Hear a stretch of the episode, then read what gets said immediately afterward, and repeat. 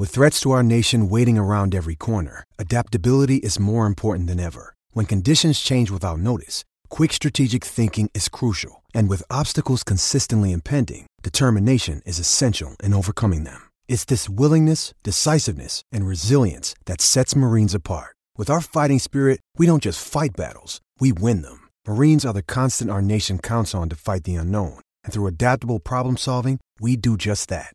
Learn more at marines.com. This is Bless You Boys Podcast 124, recorded August 16th, 2014.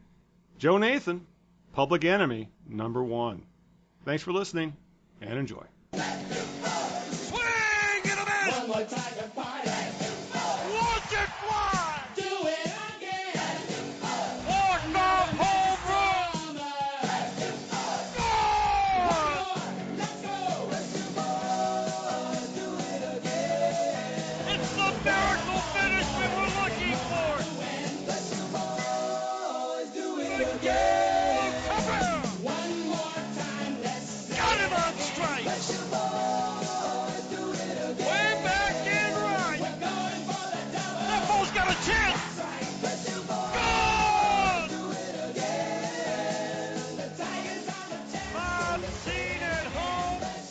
Welcome to Bless You Boys Podcast, where the editorial staff of BlessYouBoys.com, SB Nation's Detroit Tigers blog, kicks around the last week of Detroit Tigers baseball and whatever else is on our mind when it comes to the sport of baseball, Major League Baseball, whatever. Whatever we want to talk about, we're going to talk about. And I don't even know if we want to talk about baseball today because it's been a rotten week of it. Uh, we are recording this podcast uh, Saturday morning, the uh, morning after the Tigers dropped a 9 to 2 loss to the Seattle Mariners in the battle for the second wild card, which means if the playoffs started today, the Tigers would not be in the playoffs. So obviously that's going to be a topic of discussion. But first off, let's introductions out of the way because we have a very special guest, uh, and actually uh, someone you're quite familiar with. First off, my name is Al Beaton. I'm co-managing editor of Bless You Boys. I'm your host of this podcast and the, uh, well, uh, as of late, pretty much uh, the person catching all the abuse on the Bless You Boys Twitter. Uh, Hookslide is not with us this week. He is out of town, uh, essentially taking R and R away from the Detroit Tigers, and a well-deserved rest it is. Uh, we'll be back with our normal slate next week, and we should also expect to have a nice slate of guests that he's had lined up for us. But we do have to return uh, well, let me put it this way: we normally have the king of West Michigan. but we have the clown prince of the of the UP with us this week. He is a columnist for the Detroit News. Uh, he is, of course, co-managing editor Bless You Boys. He is a big, uh, I guess I call him the Grand Poobah, one of the Grand Poobahs at SB Nation. And going by his post this week, he is also public enemy number one, maybe co-public enemy of Joe Nathan, and that would be Kurt Mensching. Kurt, welcome back. It's just like riding a bike, isn't it? Ouch. yeah, we fell off the damn thing. Yeah. Yeah. Well, you know, it, it is nice to be back, Al, and uh, Mhm. unfortunately, it is not a good time to be back. Yeah, yeah, it's been a pretty crappy week, to say the very least. Uh, before we get to the crap, though, uh, a little bit about the podcast. If you need to contact us, well, um, going by your uh, the thoughts we've gotten over the past week, you guys know very well how to contact us. But anyway, to get that out there, it's a bybpodcast at gmail.com, bybtigers at gmail.com. We're on Twitter at Bless You Boys, and we're also on Facebook, facebook.com slash byb.tigers. Or, of course, just search for Bless You Boys on Facebook or Twitter. Follow us, like us, and try to be nice. But regardless of that, let's move on to, well, the subject at hand, and that is a losing baseball team. Tigers are slumping again, Kurt. They're a game and a half back in Essential, one half game back in the wild card race behind the Mariners now.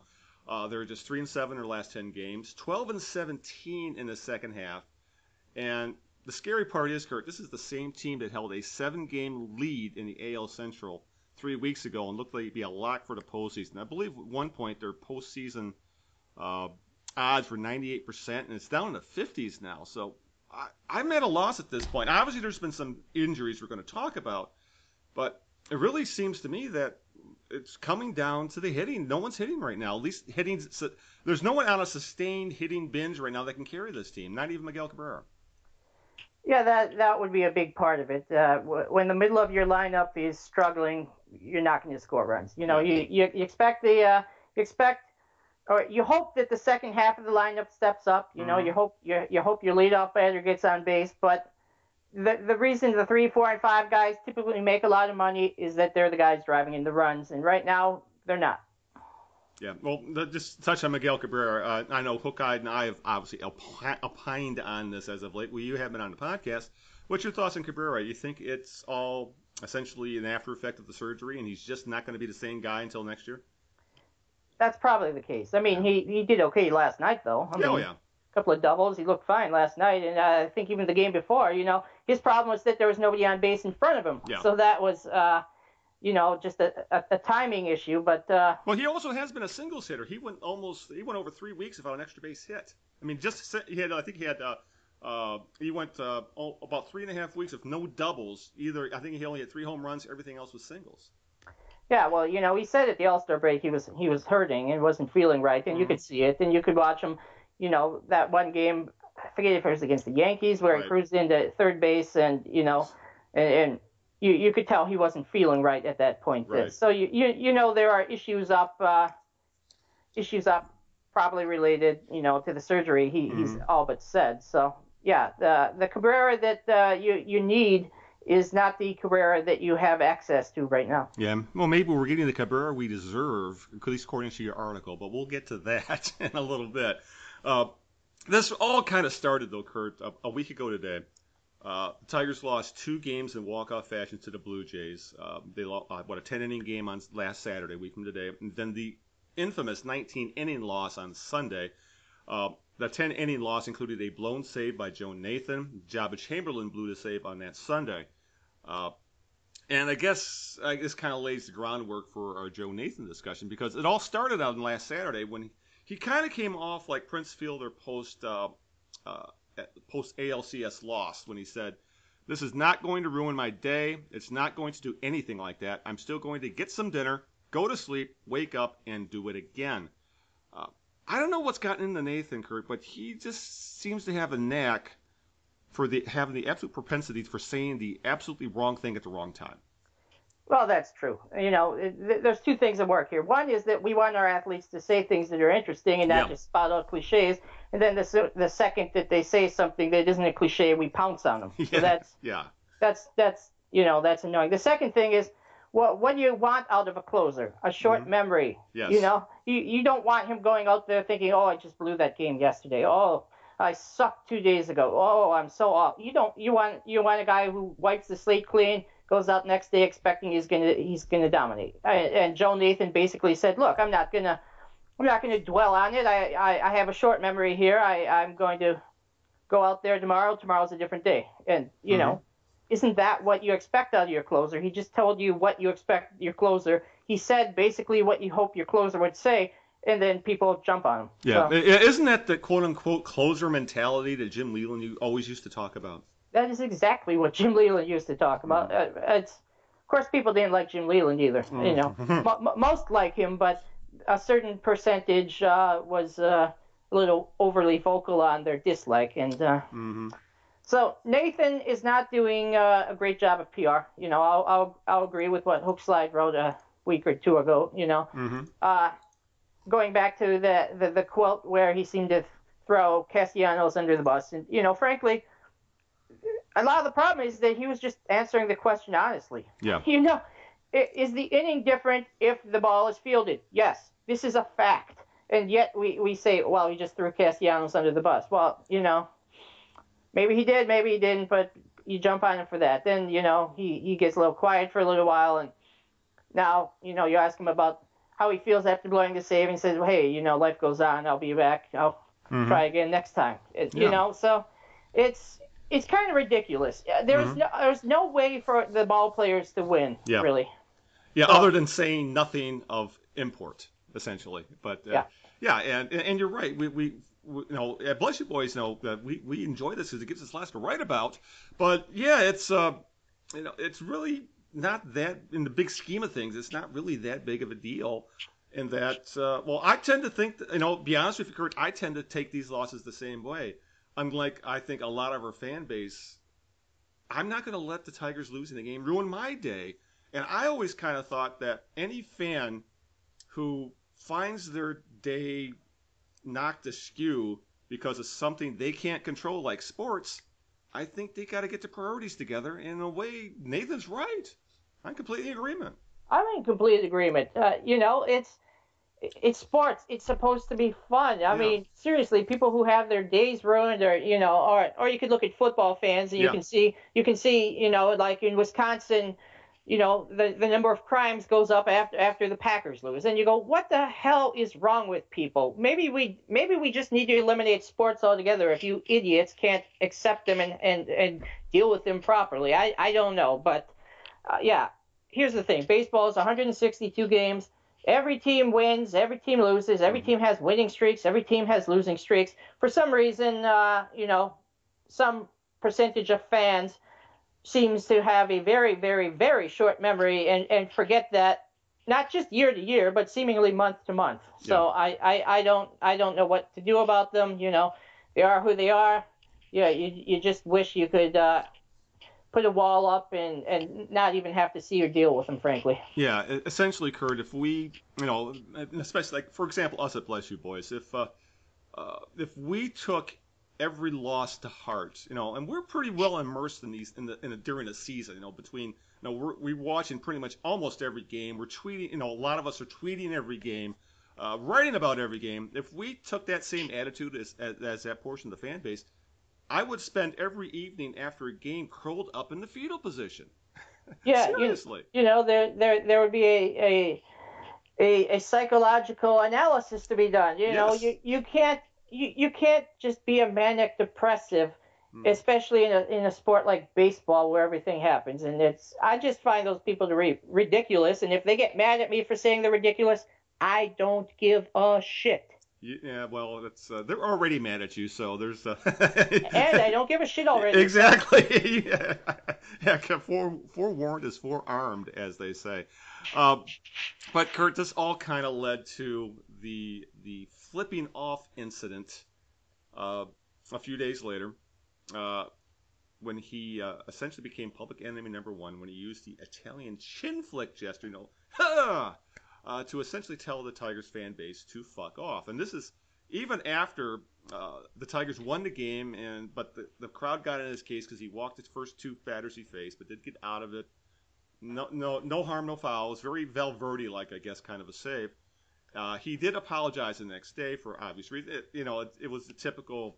Uh, obviously, the Detroit Tigers said, "Here, you read this. You, know, go to the media. You tell them this kind of an apology."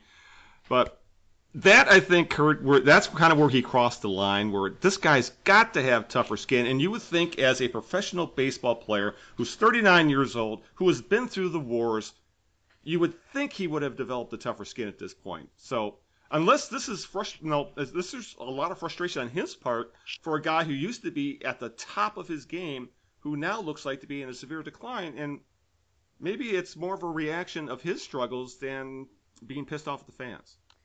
At least you know he cares. Yeah, yeah. Uh, but yeah, it, you, you know, you don't you don't flip off the paying customers. That's that should be a basic rule. You don't flip off the paying customers. Uh, it was uh, a bad decision, something he should not have done, and something I hope he truly regretted doing. You, you know, Mhm. I, I think you're right that I think he's he's not just frustrated getting booed or you know or or whatever. I think he's got to be frustrated with himself because he you know he's one of the best closers of all time. You know Yeah. he's not number one or anything, but he's one of the you know he's on the list of the best closers of all time. Mhm. And here he is. He's going out. He, he's he's putting runners on base. He's not he's not dominating like he expects to dominate. I'm sure he's frustrated. He's he's got to be frustrated. Mhm. Yeah. And you know, sometimes uh, frustrations, you know, come to the come to the boiling point and boil over. That it boiled over, he, and he made a mistake. Yeah. Well, that leads to the discussion, Kurt. Of well, first off, yeah, we both agree he it was wrong, it was stupid, and he know he needs to know better. You know, he can't let that kind of frustration get to him. But that leads to the discussion of first off, did he deserve to be booed? Should he have been booed for his performance, even though he didn't cost the Tigers the game? Uh, you know, it, yeah, it got made things a little too interesting, but he still was able to get out of trouble. But it, it really, at this point, it looks like it's become a Nathan versus the fan base, and the fan base is pretty much got its mindset, Kurt, that they are going to run this guy out of town. No ifs, ands, or buts about it. At least know- a portion of the fan base. I should you know the fanboy, the fan base, or as you say, just a portion. But you know they love a, whip, a whipping boy. There's always a whipping boy, and you look at this team and you go, who's going to be the whipping boy? You know, it, it it was hard to find a whipping boy. You could say Don Kelly, but you know, nobody really whips Don Kelly. You know, uh, so it was just a matter of uh, Nathan put himself out there to become the whipping boy. You know, he. He, he almost made the choice himself because he wasn't the only struggling ball player, but he happened to be the ball player who uh, said things and and now he's done something. So he you know he's obviously he's become the uh, the lightning rod and it was something he did to himself. Uh, Yeah.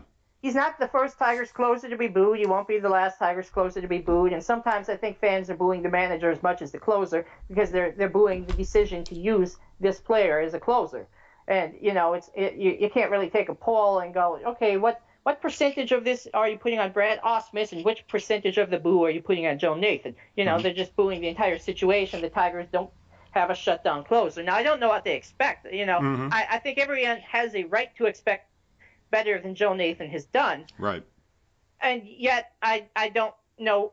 I, I think they wouldn't be happy if they had Mariano Rivera, to be honest. You know, I if remember when you know when when Mariano was giving up home runs to Miguel Cabrera in, in in his you know last two months of his career, I suspect Tigers fans would have been booing him, frankly, hmm because Well, that's mhm. what they do. Yeah, well, I'm sure Valverde was booed during his 49 saves and 49 attempt season. So, yeah, yeah, and there were some sketchy saves there involved as well. Some a lot of luck involved, which kind of goes to show about baseball in general. But uh, but you make a point about booing the manager, and uh, you know I'm just kind of going on a tangent as we as we tend to do in this podcast. But uh, Grantland posted an article this week uh, rating managers by, I guess, the uh, activity, so to speak, or making of moves. And at the bottom of the list was Brad Ausmus, uh, who they, they called it the least active manager in the big leagues. Do you think that? Uh, well, let me ask you this: Do you do you find Brad Ausmus to be a little too reactive than proactive when it comes to the moves he makes on the field? Well, as far as the bullpen goes, honestly, I don't know what the hell anyone wants him to do. Yeah. What the hell do they want him to do? Do they want Joe in there? Uh, yeah, the guy who lost the game in the tenth inning. You know, Yeah, he who- has not worked out as a closer. You're right Uh, about he that. he has he has struggled in Mm-hmm. in his past couple of weeks. So do do they want that guy in there? Well, you know they would point out, oh, that Brad doesn't know what he's doing. He picked Mm-hmm. Joba. He's obviously struggled. Who do they want in there? Phil Coke? I don't think so. Blaine Hardy? You know, uh, w- w- what other options are there? Uh, it's absolutely I, I get incredulous over this that they think there are better options if only Brad Ausmus would use them. This bullpen has serious issues. This goes beyond Brad Ausmus to Dave Dombrowski, and it, it, it he's stuck with what he's got, and no matter what he does, you know, left-hander, right? It doesn't matter. They all suck. Ian Krol, mm-hmm. they all suck. I, I mean, I it, you see, I'm getting excited over this because it's just so bad that no matter what Brad does, he's made the wrong choice because there is no right choice. Yeah. So is he? Should he be more? Uh, you know, I guess he could get guys up in the bullpen a little earlier. You know, the right-hander who sucks and the left-hander who sucks. That would be you know, he could ju- just call down to the bullpen, pick one at random. Doesn't matter. You know, roll a six-sided dice. Whoever's number comes up can stand up and warm up because it doesn't matter what Brad does at this point. The bullpen, all of them suck. Yeah. And it, it just brings to mind that people used to scream about Jim Leyland being too proactive and that he played Don Kelly too much or he was too quick with the hook. And I guess it, kind of goes to say you just can't make anybody happy, at least not in the managerial position. It just doesn't happen. Fans are just. Uh, essentially, I'm getting the impression that, Kurt, that no matter what the manager does, there's going to be a good portion of the fan base that says you should have done something different. Players win, managers lose. Yeah. That's that's the way it is. Players Mhm. win games. Manager had nothing to do with it. He didn't hit the home run. But you know, managers lose games because they apparently gave up the uh, the pitch. So I, you know, I I don't know what it is really, but that's. I mean, and managers know this, and they're big boys, and they don't care. So Yeah. you know, it, Mhm. it is what it is. But Yeah. you you can look at the fans and roll your eyes, and frankly, I do. Yeah. Well, it's um, uh, uh, you know, it's uh, yeah, it, it's kind of frustrating to say the very least because uh, Yeah, there are things that we don't agree with, uh, with some of the moves that. Uh, Bunting. Oz- what's that? Bunting. Yeah, bunting is one. Yeah, th- thank you very much. I, you know, I'm I'm anti-bunting as it gets, but for the most part, Joe Nathan, I, I think any talk that uh, Nate, what Nathan has done has proven that Ausmus has lost the team. I think it's completely overblown because we are starting to see some of that, Kurt. And frank, frankly, Nathan, until you know, until like last week, Nathan was probably the most consistently good uh, reliever in the bullpen for Yeah. the past month. So Mhm. uh, you know, I lost the team. I don't, I don't buy that at all. Uh, you know, Mhm. it's it's expectations. People have expectations that are not realistic. That was the before the season. It was a 91 win team. That's what the projections were. A 91 win team. You you lose your starting shortstop. You lose your starting left fielder. You know, you, Mhm. you you get your ace Justin Verlander has off-season surgery, comes back and he's not as good as expected because you know he's he's got muscle problems and apparently now his shoulder has hurt for an in, in uh, you know undetermined amount of time. So you Right. got your one of your best pitchers is her you your two-time MVP, triple crown winner Miguel Cabrera has off-season surgery. I mean, this is a team that not that we should never uh, you know expect to win a hundred games or to have blown away everyone. That entire question, the entire season about how much would the Tigers win the AL Central by, solely depended on the Kansas City Royals. I mean, that was that's the only thing. Are the Royals going to win 90 games? Are they going to win 82 games? Are they going to win 85 games? Because the Tigers are probably pretty much what we expect. They're you know they're they're an upper 80s win team now after all the injuries, and the Royals might be a 90 win team, surprising everyone, not the least Royals fans. Mhm. So uh, things are playing out almost like we, we should have expected all along, like we've been told to expect all along. I I tell the same people this offseason who are shouting, the Tigers are worse, the Tigers are worse, they suck now, what awful moves they made. They're the same people, I suspect, who are the ones who suddenly expected 100 wins and now they're pissed that they're not going to get it. So you can't please them. You, you just can't. Don't, you know, fuck them. I, I don't even care. Well, yeah, and you make a point about the Royals.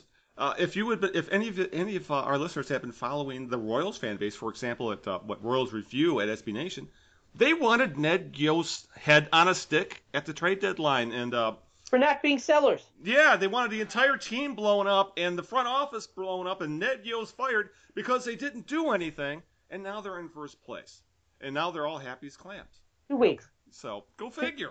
Two weeks. Yeah. That's that's all. Uh, September 1st, you, you could be looking at the Tigers in a five game, you know, five or six games in first place, and then look back in August and go, haha, that was funny times, wasn't it? You Yeah. know, it's baseball. Don't try to don't don't try to think you have a handle on it. You know. Yeah, and and we're not having a lot of discussion. Probably not even having. You're correct. If Miguel Cabrera is healthy, Right. Yeah. If Justin Verlander is healthy. Yeah, if, exactly. If Anibal Sanchez is healthy. and you know. Joakim Soria. It- yeah, it, you can go down the list. It's teams that are unhealthy lose games. Yeah, and uh, and that's a great point. Just in that, uh, I, people are expecting this team to continue at this, you know, continue. Um, what's the word? You know, just continue to play at the same level despite losing four All-Star quality players. That's almost impossible. That's an impossible task for any baseball team. And and they also seem to expect that they're going to play 300 baseball for the rest of the year. Yeah, You know, because that's what they played in their last and the 10 Royals games. are going to play 900 baseball. Yeah, because that's what they played in their last 10 games. This is going to go on uh, indefinitely. And it, it just, uh, I get so frustrated with that thought process. All right, uh, with that uh, you know, uh, tangent rant out of the way, let's kind of move back towards uh, this Tigers versus the fan things. And Victor Martinez took a much more prudent tack and probably a much smarter tack than Joe Nathan uh, with his real, "We really need the fans" quote. Because he really handled it in, in marvelous fashion, Kurt. Uh, he, in a fairly long, impassioned statement, Victor said, pretty much said, he understands the fans for being upset, but he asks for their patience and support. Uh, some of the quotes he used. Uh, if you're just going to be with us when we're doing good, we really need the fans when we struggle too. It bothers me because people think we're playing little league teams out there. We wish we can go 162 and zero. I want the fans to understand that we're really trying. We don't want to give it up. We don't want to lose. We're in a really tough stretch, and this is when we need the fans to uh, the most. And realistically, Kurt, is is what he's asking too much to ask? I mean, it, it makes sense. Well, you know, one of the things that stood out to me is that, as far as I've observed, I mean, Mm-hmm. Victor is never one of the, the long talkers of the, Yeah. you know, uh, uh, in the media anyway. Vic, Victor Yeah, is yeah, one of the especially with Spanish being his first language. and, and yet here he is. I, you know, I didn't do a word count, but from Mhm. from start to finish, he must have given what 500, you know, a 500 word quote about about Mhm. this issue, and uh, it it seems reasonable. You know, if we're if we're all supposed to be on the same t- side here, which is you know a winning baseball team that is entertaining to everyone, uh, it, it, it seems like a reasonable request. You know, uh, but well, some people some people they're they're not on the same side. Yeah, uh, to say the very least, it's uh, uh, but you're right. It's that it, I was very surprised at the length of the of the quote Victor gave because you're right. No, no English being a second language, uh, uh, this you, you really don't hear much from uh, from any of for for the most part any of the uh, Latin American players, and to hear Victor Martinez go off in that way. Uh, they, uh, it's it's kind of obvious that, that you know as much as they do try to ignore the naysayers and the booing and the upset fans, uh, they do notice it, and it, well, it's almost impossible not to. Yeah, especially if you run a Twitter account. no damn kidding. and we'll get into some of that in a little bit. But uh, at the very least, though, uh, Kurt, I, I got to give Victor Martinez a ton of credit for uh, he, you know, he said all the he, no, he he said his piece. He kind of went off the uh, the ranch a little bit in his statement, you know, and saying something that that people don't expect. Yet it made perfect sense, and but it was I think it was just so. Uh, undramatic, unlike the uh, Joe Nathan flipping people off, that it kind of sailed under the radar.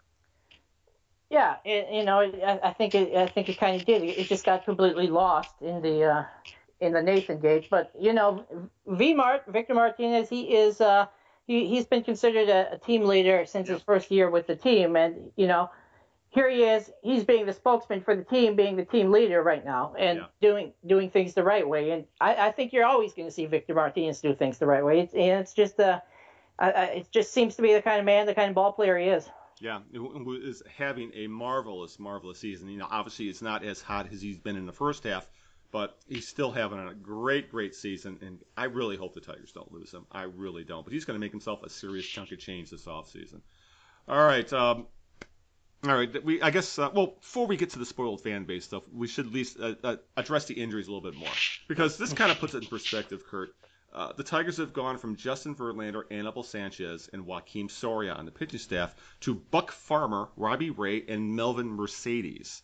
I think that kind of sums things up. You've gone from three All Stars, three highly paid pro- professional pitchers, to essentially three crapshoots.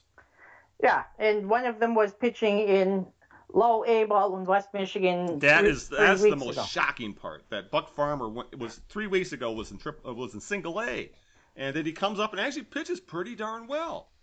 Yeah. Uh, so, and, and then Melvin Mercedes. We, I mean, we've been hearing his name for Yeah. a little while, and uh, and I, probably people think he should be the closer after that performance last night. So Yeah. I, I mean, maybe I think he should be the closer after. I don't know, but. Uh, Yeah.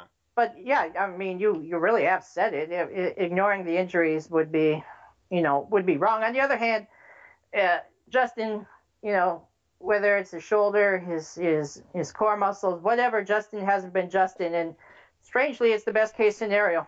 Yeah, yeah. if you're going to lose someone from the rotation, you know, you, it's Justin because his ERA is in the four, mid fours. You know. Yeah. Well, that uh, don't you think it says volumes about the shape of his shoulder that when asked about how long this has been going on, how long has he felt pain in the shoulder, Verlander did, would not say a word about it. Right. Right. That's that's a concern because he's covering it up. Because if it, you know, if you say, well, you know, it's been bothering me for my last two, three starts or something, you go, okay, yeah, you know, maybe I understand that, you know. Uh, it's been bothering me for a month. Now you're getting worried. You know. Yeah. It's been bothering me for the whole season. Now you're really worried. You know. He.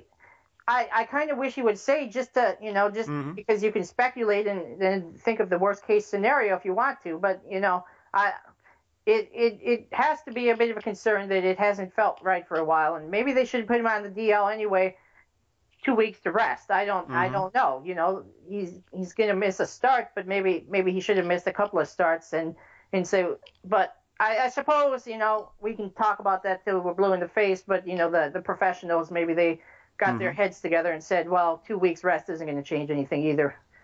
You know, so Yeah. might as well skip a start and then let him go. Yeah, yeah. Those same professionals that said Victor Martinez, I mean, I'm, I'm sorry, Miguel Cabrera wouldn't hurt himself any further by playing through that torn groin. So last year, and obviously it didn't, but it's still affecting him this year.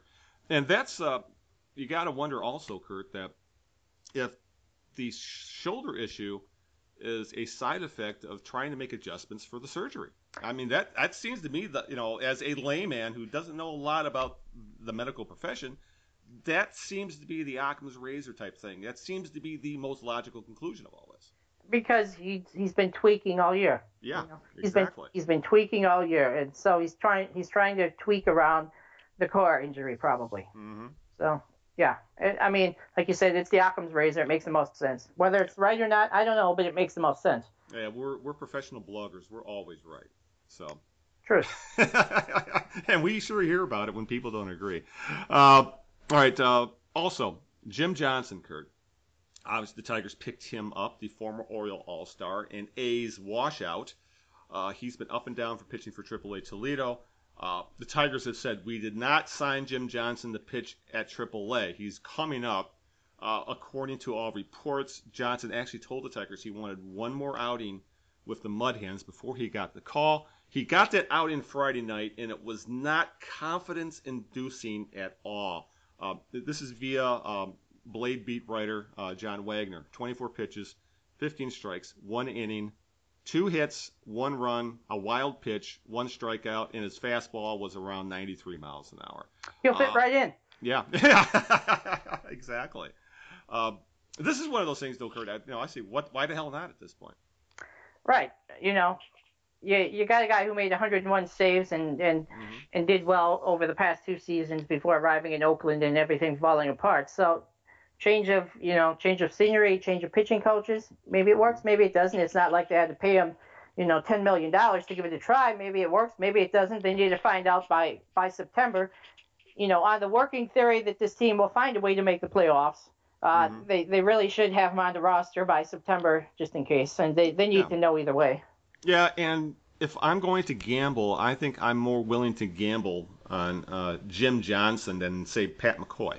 Yeah, you you take the track record. Yeah, yeah, exactly. Even if that track record has been kind of shaky as of late.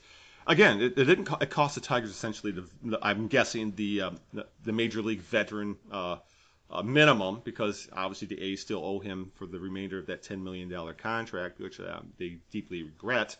But you know, it's, it's one of those. Why, why the hell not? Because right now I could understand throwing anything against the wall, trying to stabilize this bullpen for the stretch run. Uh, but that kind of before we get to the uh, you know the elephant in the room, Kurt. Uh, there, obviously, this bullpen has been a topic of discussion all year, and you know the Tigers lineup and how it was put together. Uh, and yes, a lot of the issues are because of injuries. I think it all really started going back to an injury that kind of flew under the radar. That was, I think, devastating. That was the the uh, Tommy John surgery for Bruce Rondon. But do you think uh, Dave Dombrowski has has a bit of a Teflon coating to him that he's not catching? He doesn't seem to be catching any grief for the issues of this team, while the fans are just going, well, essentially ape shit on Brad Ausmus and the players. You, you certainly have to uh, have to put some of it on Dombrowski, and, Yeah. and here's why. You know, this is how he builds a team. Mhm. He builds a team around stars that isn't real deep, Yeah. and sometimes those, you know, important players get hurt, and Mhm. when they get hurt, there's nothing waiting in the wings that can step in. You're always going to see a drop off because you know you, you can't have a whole team of Cabrera, you can't have a whole team of Verlander. You're going to see a drop off.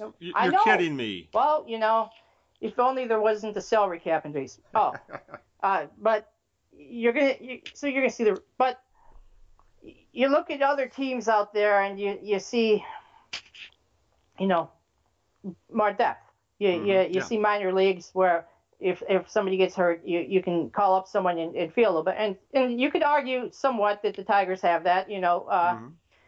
Suarez seems to have stabilized at shortstop. You know, Yeah. compared to the other guys, you know he's he's okay there. Uh, yeah, Ezequiel Carrera seems to be doing okay since uh, since the trade. Mhm. Uh, but pitching, you know, uh, an organization that we once talked about the farm having no position players and and being full of pitchers has traded away, you know, lost it, lost all its weapons in the in, as it comes to pitching, and now, like you said, the injuries: Rondon, Sanchez, Soria, Verlander, you know. Well, that's going to be a lot for anyone to absorb, but the Tigers were particularly poorly placed for uh, absorbing it, and that that comes back to the general manager. You know, they Yeah. they, you, you see teams that build where their maybe their stars aren't quite as, as star-like, but you know it, it's a floor versus ceiling thing. The Tigers have a higher ceiling than most, or some would argue all, Mhm. but they seem to have a deeper basement too. So there there's going to be more of a range. There's there's a higher there's there's more of a space to fall. And you could you you know if they win it all, you credit the general manager for giving them that ceiling. And if they fail fall short of it, you're, you're going to blame him for you know not having a higher floor. Yeah, yeah, and in, a lot of ways, I think that uh, the, the fans are looking back towards the Doug Fister trade and thinking that was the start. Obviously, it wasn't because there's a there's a uh, as you mentioned uh, this uh, uh, lack of production from uh, position players in the farm system and uh, being told that this t- this farm system was loaded with pitching. This that's been going on for quite some time. But most fans, uh, for example, our friend Rogo, uh, really, or, and for our, our own Rob, for example, who just, you know, you mentioned the Doug Fister trait, and he uh, he'll go on a 10 minute rant. You- But you know, here's here's the thing though. Here's Yeah. the thing. Uh, if they don't put Drew Smyly in the rotation, if Drew, if Drew Smyly doesn't, you know, have a have a decent season in the rotation, Mm-hmm. Yeah. can they trade him for for David Price? Uh, they don't get him for that. You're right. So, you know, we we we can't we, we can't look at every single thing in a vacuum. And I know people always want to look in a vacuum, but it is not the case. It is a system of many moving parts and maybe they you know, I, I would say they, they don't have David Price today without Drew Smyly proving himself in the rotation and being a, an important piece of the trade. Yeah, and I don't think anybody can deny that the Tigers acquiring Price. Uh, well, in my mind, I think that right now, that no, considering where the Tigers stand, that makes the Tigers uh, kind of. I, w- I guess I'll put them. I'll say the winners of the deal because I've always believed that the team that gets the best player in any trade is going to win that trade, and it's not like they're getting Price on the downside of his career. This is a guy who is, you know, has is just now reaching his prime. And I mean, I don't know about you, Kurt, but I am so looking forward to tonight's matchup between King Felix and uh, and David Price. I mean, that no, that, that's some must see TV right there. Right, and you know, and the what it comes down to is, you know, do you, you want Price or Fister? I'll take Price. You know, Yeah, exactly. You, you want you want Price and Ray or or Fister and Smyly? You know, I'll I'll take Price and Ray. So Mhm. it it it did it you know it. It, it's tough because you see Mhm. how, you see what Fister's doing in the National League, And he's and having know a great year. and you know and you know he was a good pitcher with the Tigers too. You know, uh, so it, it's it's tough to see him succeed. But if you if you if you watch Fister and then compare him to, to Ray and you completely forget about David Price, you're not doing it right. Yeah, yeah, and that's uh, uh, again, you know, uh, you know, I look at my vacuum and I just see a dirty bag, but at least you're seeing the big picture, so I appreciate that. Uh, all right, uh, obviously you you've been talking earlier that well, you know, we've been talking about the fan base, and you kind of wrote an article that ticked a lot of people off, and even to the point where our good friend Scott Rogowski, you know, Rogo, as you know him, uh, you know, we're in great terms with each other. That uh, no, so even he uh, took uh, a little. He was aghast at what you had to say about calling the Tigers fan base. Essentially, the headline of it: "Stop acting like Yankees fans," and obviously uh, calling the Tigers fans spoiled by the team's success. A great many of the fan base are saying we aren't spoiled. We haven't won a World Series in 30 years, and I guess that kind of leads to the argument of well, what's successful and what's being spoiled? And I think you make a legitimate argument argument that uh, the Tigers, uh, you know, they've had a uh, realistically they've had a sustained run of success since 2006. We're pushing almost a decade now, uh, and expectations are so unreasonably high that yeah, I at times, you know, especially since we're kind of on the front lines when it comes to Twitter and Facebook and social media, that the expectations on this team are so unreasonably high. It's yeah, it, it's like having a fan base full of George Steinbrenners. Yeah, it, and that's you know that's what I'm getting at. If the Yankees didn't win it all every single year, they were a failure. And right now, Mhm. if the Tigers don't win it all, they're a failure. And that that's that's part of it. You know, Mhm. uh, part of it. Look at if if people think this is not successful baseball, quit watching baseball. Mm-hmm. Quit watching baseball because you'll never understand. Uh, and I, I don't care. You'll never understand. MVP after MVP after MVP. One of the best pitchers in franchise history. One of the best hitters in franchise history. Playoffs year after year after year. ALCS after ALCS, ALCS. Mhm. World Series appearances. What more do they want? They want a ring. Everyone wants a ring. You get that. But if you go, they're not successful, they don't have a ring, then, I mean, you just don't get baseball. Yeah. The Seattle Mariners won, you know, like 100 and what?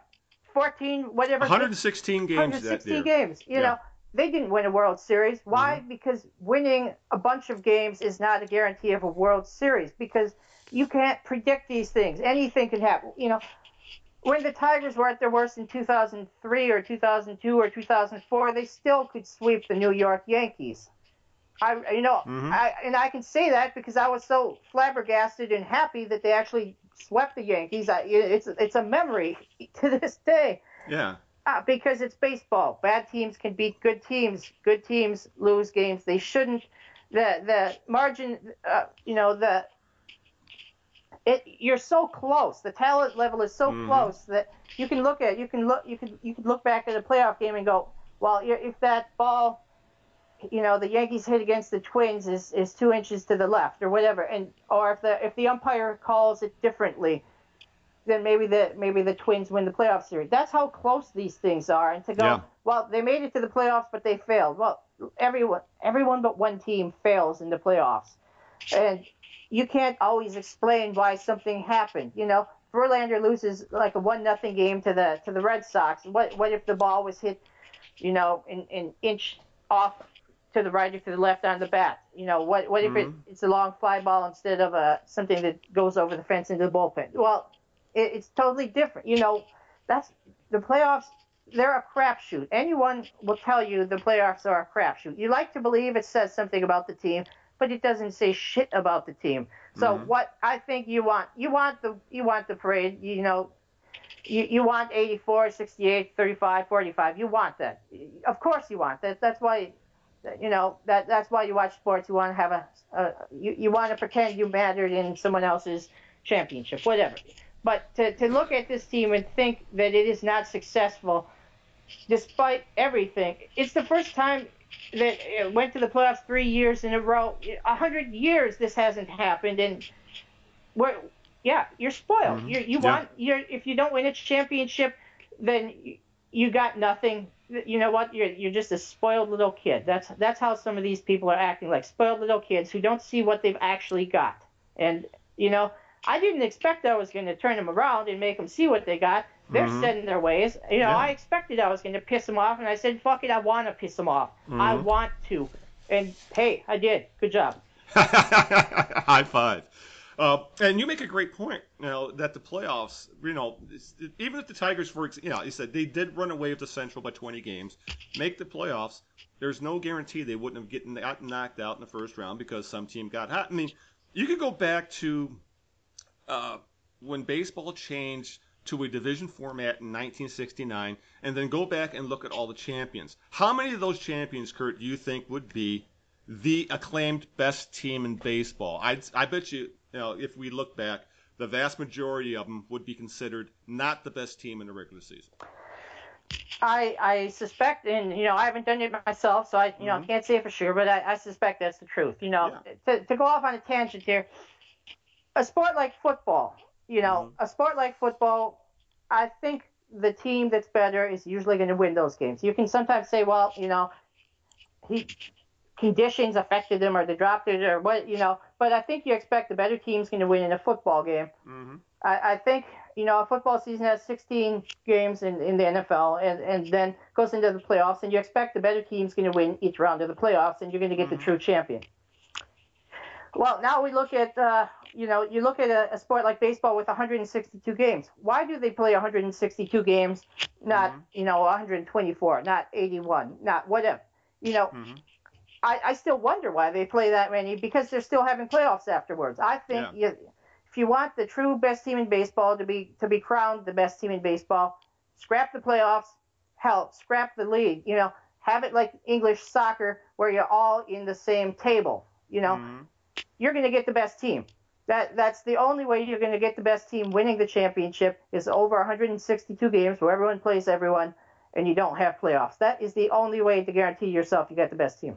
Yeah, I, I, I completely agree with you. It's uh, for the big example I like to always use when it comes to how the playoffs are a crapshoot is that you look at the Premier League. that started today, the, the soccer league over in England. They don't have playoffs. The best team is the team with the best regular season, uh, best regular season record. No ifs, ands, or buts about it. You know, but when you factor in playoffs, when you factor in uh, injuries, when you factor in teams getting hot, when you factor in matchups, you know, some teams just plain match up better against others, and it's you know it's and the luck of the draw who you end up playing. Uh, just to, to think that this team was going to, you know, stormtroop its way through the regular season and do the same in the playoffs is completely unreasonable. Yeah, yeah, yes. They, there is there needs to be some expectations. We can't, uh, you know, let the Tigers go off scot free, but you know, it's starting to get personal. And I think that's where we need to cut. That's where we need to draw the line. And you can't you can't draw an arbitrary endpoint. yeah, That's what looking at the record in August is. It's an arbitrary endpoint. Mhm. They're not in first place right now. Therefore, they are a disaster. Well, hmm it doesn't matter if they're in first place right now. Look at seasons they were in first place in August and didn't win. You know, Yeah. what matters is if you're in first place at the end of September. So Yeah. we're drawing an arbitrary endpoint. We're going, they would miss the playoffs if the season ended today. I don't give a fuck. The season doesn't end today. The season ends at the end of September. Where they are today doesn't matter. It doesn't. We've Mm-hmm. Yeah. seen that. It does not matter.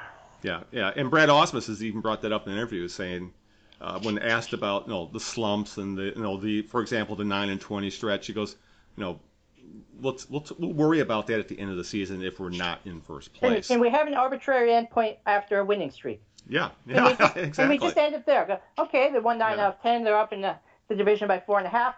It's over. You know, we're done. Mhm. This is a great team. Look, it, it won the division by four and a half games. This is a great team. Oh, there's still four weeks left in the season. Oh, you know, Yeah. you can't have an arbitrary. It, it it's just ridiculous. You know, it's over when it's over. And right now, you still got six, Six weeks. weeks. So Yeah. A lot of baseball left to be played, and a lot of AL Central baseball is left to be played. And uh, the Tigers are going to get healthier, uh, you know, specifically that rotation. And Joakim Soria is not done for the year, neither is Sanchez, hopefully not Verlander.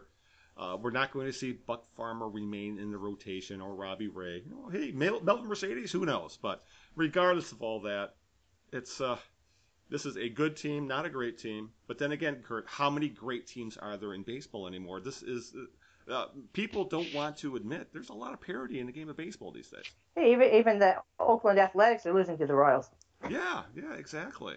You know, so you know, and it's you know weren't you know like weren't the, Brewers the best team in baseball in April? You know, so In May, go- yeah. yeah, exactly. So go figure. You know, things change.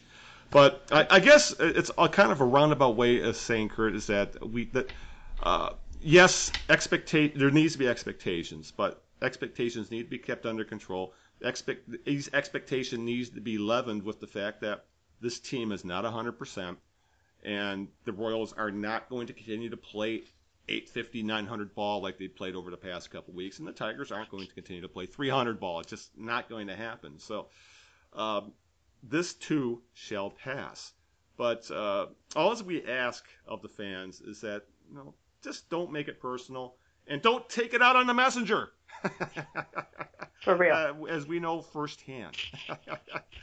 so, you know, uh, trust me, I've been making, you know, since I've been on the Bless You Boys Twitter quite a bit this past week, I've been making ample use of the block and mute button. Because if you start calling us pieces of shit, uh, I, I can tell right then and there I'm not going to be able to have um, uh, a, a legitimate back and forth with you. you. You've already got a preconceived notion that we're idiots, so why should I even bother replying? And So- people thought I was too negative when I was tweeting from You Boys. Yeah, exactly. God, you know, if, and then if I and, compare and- them up with the people who tweeted us, oh my God, they would they would be scared. yes, oh my God, yeah, and that's something to keep in mind is that uh, when we're on the Twitter, we try to. No, we're trying to be entertaining. No, we're we're not. You know, obviously we'll throw out some stats, but if we just tweeted, uh, it's sixth inning, Tigers are down six one. Uh, so and so's coming to the plate. So and so's on the mound. No one would follow us, and obviously we're doing something right because we have a lot of followers, and uh, I think for the most part, most of them get what we're doing, enjoy what we're doing, and and you know just kind of get it and kind of get in with the flow because essentially it comes down to this: if you, I would much rather laugh about these kind of situations than to go into angst mode about it. And that's what we're trying to do on Twitter. You know, we're trying to enjoy the game of baseball, and if that means making a joke at the expense of the Tigers occasionally, well, that's part of the job. That that's you know yeah that's in a nutshell. It it really it we're we're there to entertain and we we seem to be doing a pretty good job of it. So whatever. Yeah, yeah. It's you know, it's we're not telling you guys to be a. This is the way to be a fan. Uh, everybody has their own uh, style and reasonings behind how they act about this team. You know, just it's a you know just remember it's a game. It's supposed to be fun. We're supposed to be enjoying ourselves. And this is not a bad team. It's not a great team, but it's not. I mean, how many? I I guess the question is, Kurt, how many of these people were around in 2003? Huh. uh, who you know, or for that matter, guys, people my age who were around in the mid '70s when this team won 59 games one year. You know? you know they they were probably cheering at the start of 2006 and then they were checked out at the end of 2006 Mhm. and then all of a sudden they're back when the playoffs come. It's Yeah, it's bandwagon fans are the the worst thing in the world. Yeah, yeah, and uh, we've yeah, again we've probably pissing off even more people, but so be it at this point. We're Great, because I don't want to hear from them. So if they Yeah. get pissed off and don't want to talk to us anymore, great, Yeah. because I Yeah. don't want to talk to them. Yeah, exactly. All right. Uh, I think we've gone on enough rants, enough pissing people off to kind of uh, start wrapping this show up. So, anything else on your mind, Kurt? Because you haven't been on the show in a while. Uh, no, nothing. Uh, yeah, there never is, because it's probably time for a pee break anyway. Uh, So. yeah, well, uh, I'm, pet, I'm, I'm petting my dog, and you know how much he cares about baseball. That's kind of how much anyone should care. Yes, yeah, exactly. Just, you know, the Tigers lose. Hug your dog, pet your dog, hug your cat, and move on with your life. And then come back the next day refreshed and ready for some baseball because that's all. You know, we're, we're all baseball fans. We all want the best for the team, but you know, just It could be worse. the could be stuck yeah. with the Lions. Yeah. Oh God, don't even go there. You're talking to a long-time suffering Lions fan. You're a Packers fan anyway. What do you know? I know. I know about winning. You know. Yeah. Oh, there you go. Yeah. Yeah. You're a spoiled Packers fan. Damn it. Oh, true. Yeah. All right. Let's wrap this show up because uh, I got out of bed to do this show, and maybe I'll go back and take a nap. 'cause I'm sure I'm going to be tweeting again tonight because I've kind of taken the reins of the Twitter for this week, so I need my rest. You know, so some people say I need to be put away. But regardless of all that, let's wrap this shit show up. So until this time next week, uh, Hookslide will be back. He is out of town this week. He will be back next week, and we'll be back with a full slate of guests. This is Al Beaton saying good afternoon and good luck, along with Kurt Mensching. I'm sorry you are stuck with me today. And so am I, and we won't be on the next Bless You Boys podcast. That'll get him out of the old ballpark. That's good advice. Thanks, big fella.